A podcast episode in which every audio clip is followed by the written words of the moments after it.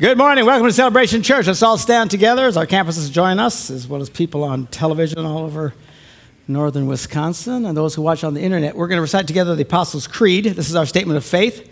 This is who we are, what we believe at Celebration Church. We believe in God, the Father Almighty, the creator of heaven and earth. We believe in Jesus Christ, his only Son, our Lord, who for us and for our salvation was conceived by the Holy Spirit, born of the Virgin Mary, suffered under Pontius Pilate, was crucified, died, and was buried. He descended to the dead, and on the third day he rose again. He ascended into heaven and is seated at the right hand of the Father. He will come again to judge the living and the dead, and his kingdom will have no end. We believe in the Holy Spirit, the holy Christian church, the fellowship of believers the forgiveness of sins, the resurrection of the body, and the life everlasting. Amen. You may be seated. good to have you with us this morning at Celebration Church. And again, good morning to our campuses in Appleton and Stevens Point as well. I walked into the kitchen this morning. My wife looked at me and said, You look like an Easter egg. Wives. Anyway, Easter egg or not, I'm glad to be here this morning.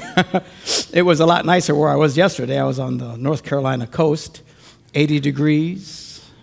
Hallelujah. On the water is a wonderful thing. And then we landed last night. Oh, man. What a weird winter, huh? It's like it's winter and then it's spring, and then it's winter and it's spring, and it's winter. It just like keeps freaking us out. So, uh, anyway, I like the winter actually. I don't like this jumping back and forth. But anyway, it is what it is. Hey, tonight at 6.30, we're going to be having our annual uh, family meeting starting tonight uh, in Green Bay, and then tomorrow night, 6.30 in Stevens Point, and then um, Tuesday night, 6.30 in Appleton. This is when the church gets together and uh, it's our version of an annual business meeting uh, for the congregation. We don't vote on stuff and get in all kinds of fights and crazy stuff like that. We don't play that game, but we do report. And a lot of people ask uh, questions about anything they might have. We're going to be taking a look back over the last year, looking at the numbers. How many people are we affecting? How many new people are coming in the church? How many people have gotten baptized? Uh, how many people have done missions trips? And how many lives have we touched? It's going to be a lot of fun. Kind of a visual, kind of rehearsal at each campus about some of the things that have happened over the last year. And again, sharing with our vision where we're at is our version of the State of the Union address, okay? There will be childcare at all campuses when we do this. So tonight, 6.30, Stevens Point, tomorrow night, 6.30, and Appleton on Tuesday night, 6.30. We don't expect it to last very, very long, hour, hour and a half at max. Uh, but a good time to come together. If you have any questions about how things are done or what's happening here, there, or the other, is your opportunity to come and share those things. We are doing a series entitled The Significant Events of the Old Testament. And uh, we're going through, we're starting in Genesis, and we're going to work our way through, Genesis, through, uh, through the Old Testament. We're not going to talk about everything that happened in the Old Testament, it would take a very long time. But the significant events, major biblical events that you should know about, you should be able to say, Yes, I know what that is. I know what that means. I know what the result of it was, that sort of thing. Sadly, biblical illiteracy seems to be at an all time high, and a lot of people don't know jack. Well, we want to encourage you and instruct you so that you know these accounts. A lot of these, uh, we call them Bible stories and stuff like that, uh, you know, are told from a children's perspective. A lot of us learned about them in children's from uh, children's books or children's churches and stuff like that. The problem with those is they're very simplified. Some of them are grossly inaccurate.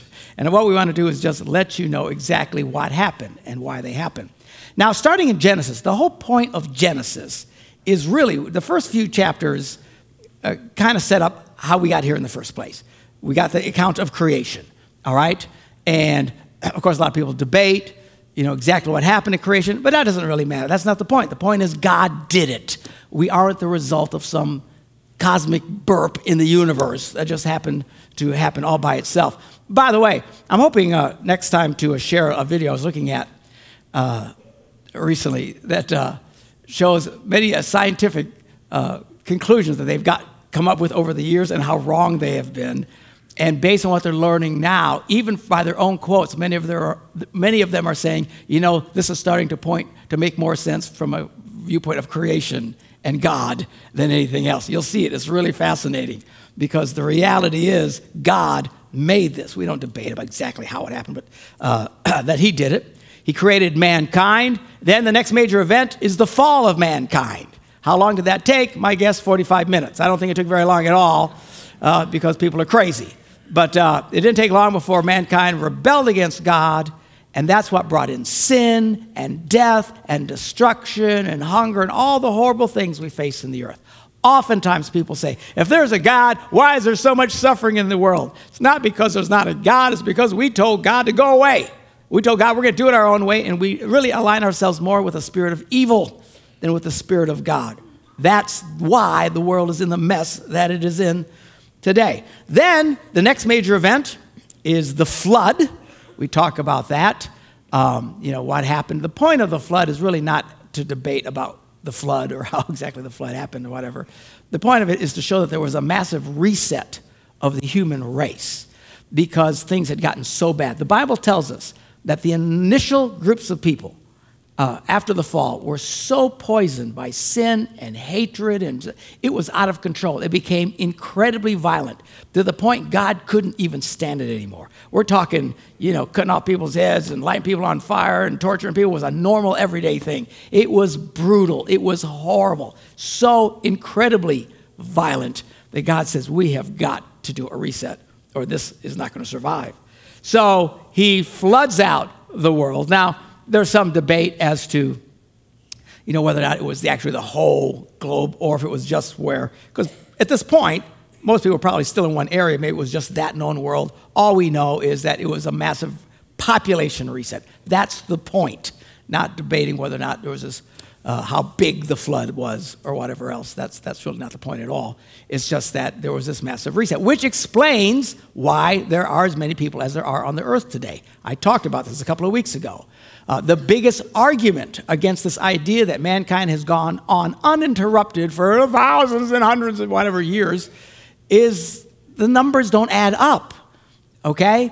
Uh, we know how fast the population has grown over the last several thousands of years.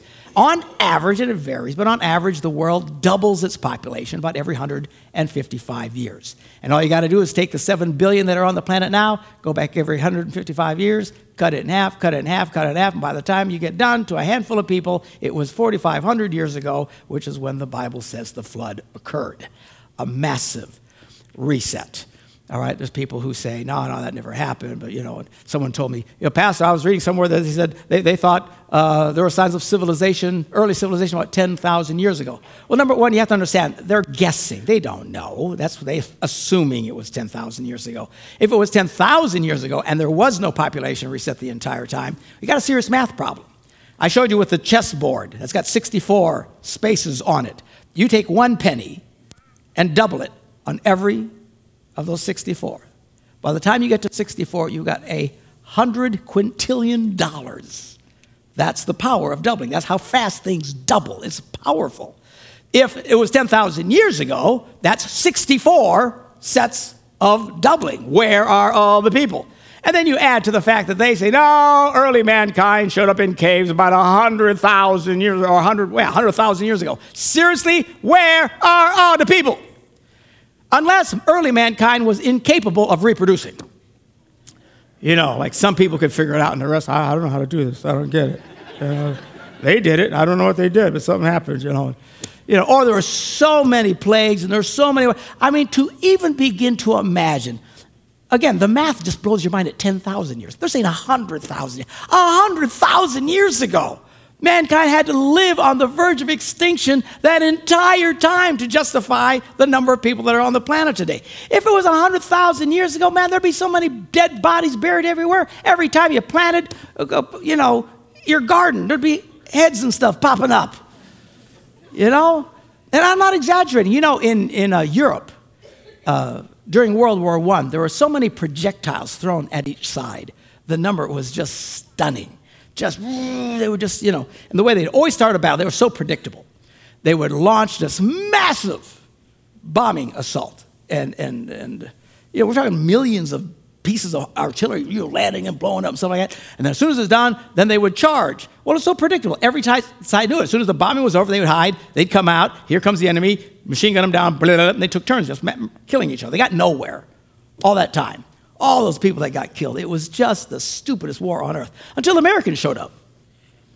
And history shows when the Americans showed up, they said, well, let's start bombing the other side. I said, why do that? Then they'll know we're coming. Let's just go get them. And that's what we did. And that's why we turned the tide of the war. We fought differently. These guys were so locked into their thinking. These generals so locked into they couldn't break the way they thought. This predictable onslaught. Anyway, so many projectiles, and so many of them did not explode, that to this very day, farmers in Belgium and stuff like that still have bombs coming up. And people are killed every year. Children every year playing with, oh, what's this? You know what I'm saying? It's amazing after all, this was 1919 this much later, that thing's been sitting there, and if you hit it the right way, now it goes off. I mean, still, look it up. It still happens to this very day. To and that's just bombs. The, the number of people, it just doesn't make sense. The biblical account makes way more sense of who we are and why we are where we're at today.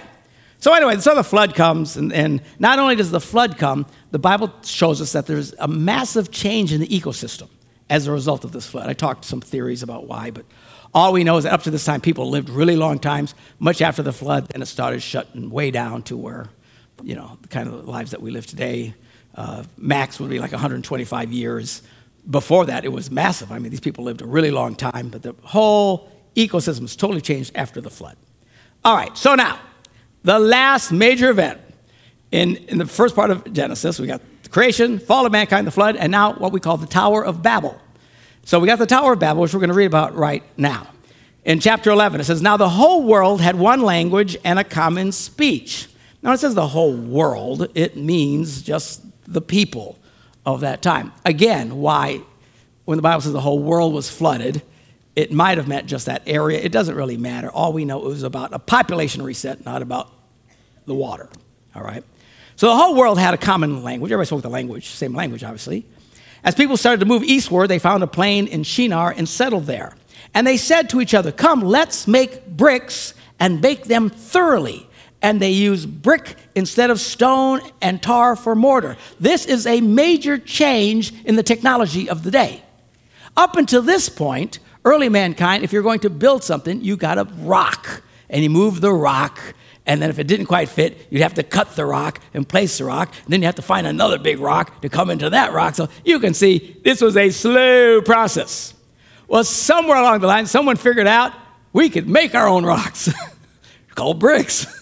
and they're all uniform and stuff. Wow, check it out. Woohoo! We figured out bricks, brick making. So they're building uh, uh, with these bricks, and things are going along really fast. And they said, come on, let's all build ourselves a city with a tower that reaches to the heavens, so that we may make a name for ourselves, otherwise, we'll be scattered all over the face of the earth. So they start building this tower. Now, the children's version of this is, is one of the most inaccurate retellings of an Old Testament account. They say, for those of you who remember the story, the Tower of Babel, they were building this tower so they could climb up into heaven, which makes no sense. They weren't climbing up into heaven, they were building a tower up to the heavens, which means the clouds. It was the first skyscraper. This was like Donald Trump's great, great, great, great, great, great, great, great grandfather. All right, let's build a huge tower with huge hands. We put Trump Tower. That was that. That was they were the first big Yo Mama skyscraper. That's what they were doing. All right. So they were going to do this. Well, then it says in verse five, but the Lord came down to see the city and the tower the people were building, and the Lord says, Ah, as if, as one people speaking the same language, they've begun to do this, if they figure this out, things are really accelerating now. And he said, then nothing they plan to do will be impossible for them. What is he talking about? This is where context is important when you study the scripture. What's the context? If you take things out of context, they don't make sense or you can make them up to be whatever you want. The context, what just happened? The flood had recently happened. Why? Because mankind had so corrupted themselves and became so violent. They say, now they're really progressing. Now they're really getting organized. Oh man, the plans he's talking about, these aren't good plans. These are bad plans. These are what in the world will these guys come up with next? It's going to really get out of control. And it already gotten out of control to the point they had to do this massive population reset or mankind would not have survived. So the Lord says, Well, come down and let's go down and confuse their language so they won't understand each other. So the Lord scattered them from there over all the earth, and they stopped building the city. That's why it's called Babel, because the Lord confused the language of the whole world. And then from there, the Lord scattered them over the face of the whole world. And that's one very short verse, but this makes a lot of sense. People often ask, well, how did people come up in all different places? Where did all the races come? And how did all this happen? Well, first of all, there's, there are no races. There's only one race. There's not, even scientists will admit that the phrase races is an inappropriate and an improper phrase. We're all one race. It's called the human race. Our DNA, I don't care what color you are, it's all one race. And really, if you follow back your uh, DNA far enough, we all started from the same place. We're all, it's just one race, you know. But everybody likes to insult each other today. They're all terror, calling everybody racist and stuff like that. It's really people's groups. But it's not as effective to say, you're a people grouper. You know, so I gotta say racist, so it sounds more important, you know. But there is no races. There's only one race, one human race. But how did they get all over the place? And they got all these theories of how they traveled here and stuff. Well, the Bible says God put them there. At this point, God comes in and he breaks everything up.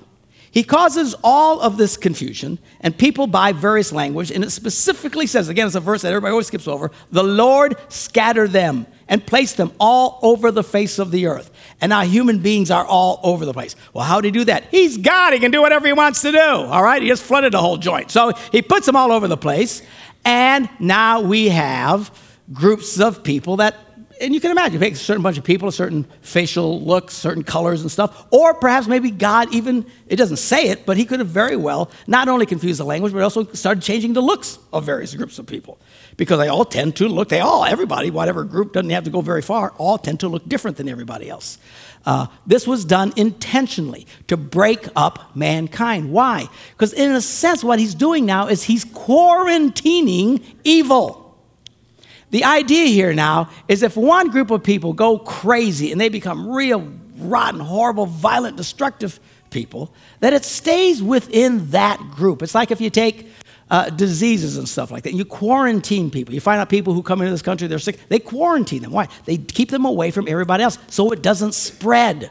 This is God's way of quarantining evil. And as if you look at the history of the world, this is absolutely, you see this over and over again. There are groups that become extremely violent, extremely uh, destructive, uh, try to conquer other groups, but then it would always fall back to the way it was. I mean, you know, no matter how hard they tried, this quarantining kept it from spreading everywhere. Uh, when you read about when the children of Israel went into the promised land and he's telling them to destroy these cultures, people say, oh, why did God tell them to destroy these people? Because they were terrible people. If you actually, you can read history and look at these cultures that were destroyed by the Israelites when they went in. These were violent, horrible places where they worship weird gods and they do all kinds of disgusting sexual things. They take their children and burn them in the fire, do, you know, worshiping these gods. And they were, they were violent, horrible pagan places that did terrible things. The reason it didn't, why all people weren't that way, was because of this effect of quarantining. You've got the, you've got the look of groups of people, you have the languages of different groups of people. It keeps the crazy from spreading. Even to this day, there's parts of the world that are just crazy, violent, insane, nutty people. And overwhelmingly, it's based around language and culture and groups of pe- people groups. And it's, you know, and it's trying to spread, but thankfully it gets limited. Uh, and through all history, every time you look at any really destructive culture, the Aztecs, you know, in South America, you know, I mean, everybody, you know, say, oh, they were such nice people worshiping the sun. They weren't sun tanning. These were, you know, they worshiped the sun and they were violent, physically violent. You read the history, it was awful. Thank God the Spaniards showed up and shut them all down. It was horrible, violent. But again, all of it was quarantine. That's what happened when God broke up the peoples and stuck them all over the face of the planet and now let things grow from there. That's where all of this comes from. So, as a result of the tendency of mankind to create all kinds of horrible versions of evil, God splits them up. See, that's the context of what we just saw. Now he splits them up and limiting the effect of evil promulgated by any one culture. In essence, quarantining destructive cultures. Now, modern day globalists have worked very hard to try and counter the effects of Babel. You have to understand, these are people who do not believe the Bible in any way, shape, or form. They tend to be secularists or flat out atheists. They just don't believe in this stuff. And they're convinced that the problem with the world is that there are too many people's groups. So they want to try and get everybody together because they're convinced that if we can just get everybody together, then we'll all sing kumbaya and everything will be peaceful and everybody will love each other and stuff. So that's what you've got. They want unregulated borders, uh, free flowing immigration. We're not just talking America, we're talking all over the world. This is what's going on. By these globalists, and their intent is so that all the peoples of the world can become one. Their intentions actually are rather good. They're not just evil people, they're wrong.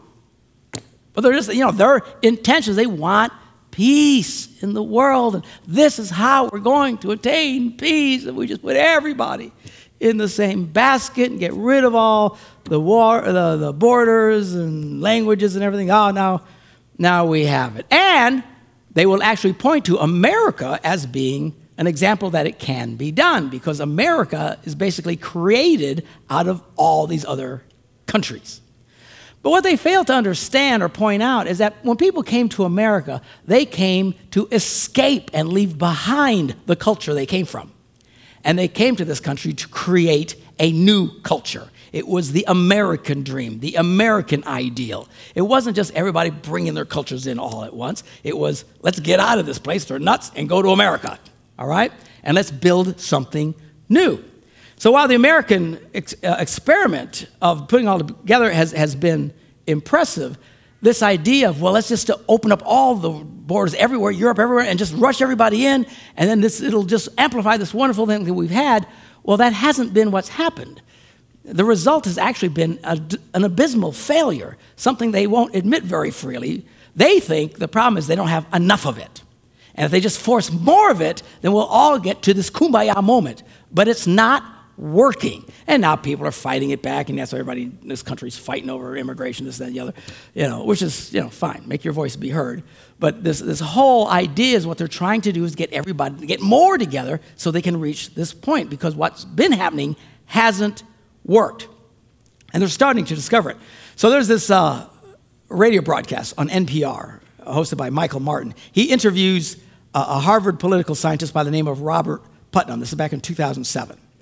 And the conversation they're having is about diversity in America.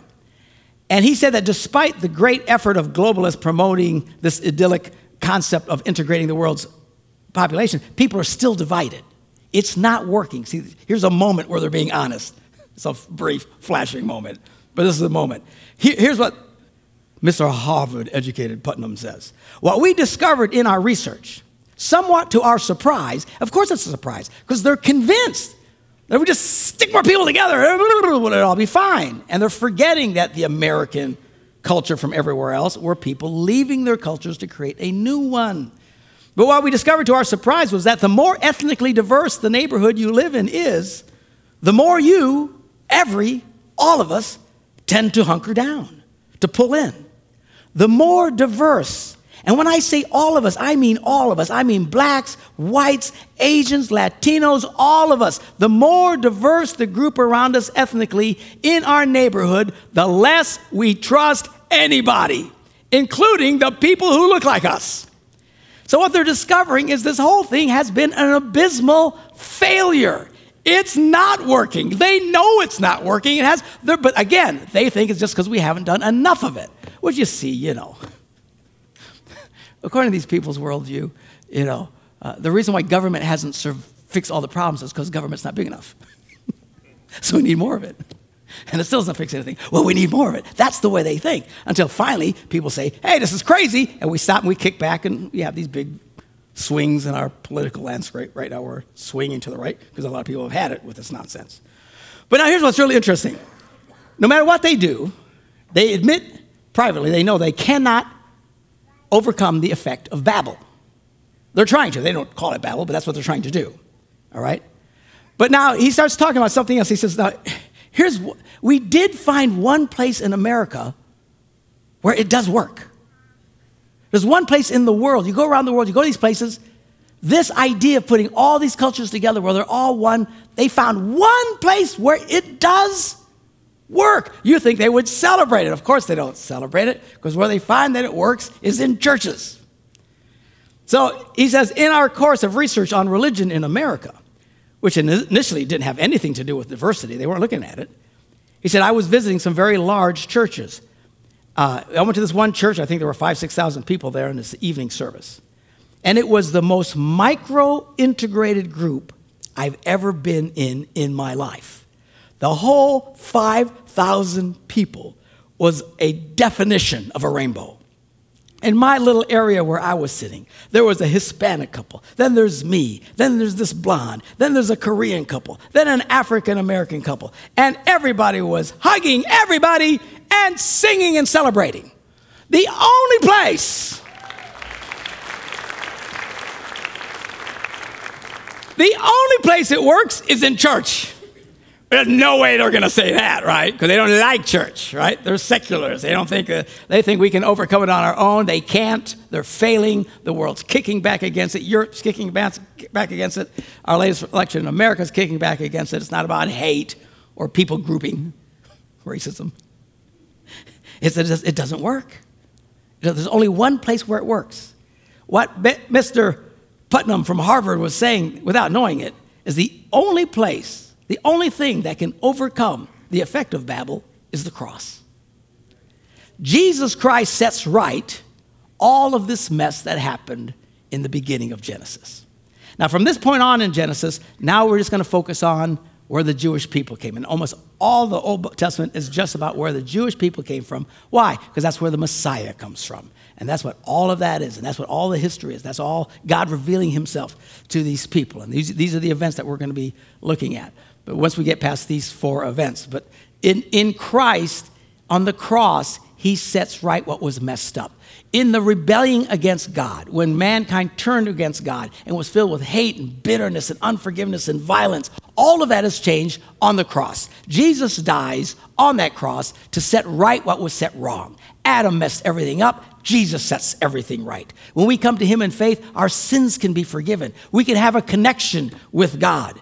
And not only is that straightened out, this breaking down between peoples is removed in the cross. Because in the cross, we all come together and it doesn't matter what color you are, or what culture you come from, or what languages, or what accents you have. None of that matters. The only place in the world where you can experience the absolute elimination of borders is in the Christian church. And anyone who's ever traveled around the world knows what I'm talking about. Any Christian. You can go to churches all over the place. You walk in and you don't look like anybody, right? Man, you, you can walk up and, and everybody doesn't speak the same language. You go to South America, you can go to Africa. Man, you walk in Africa. I walk in Africa. I go to these churches. I look like a piece of lint on a dark sweater, you know? And it doesn't matter because we're all together and everybody loves me and I love them and nobody even thinks in these terms. Why? Because the cross fixes even the effects of Babel.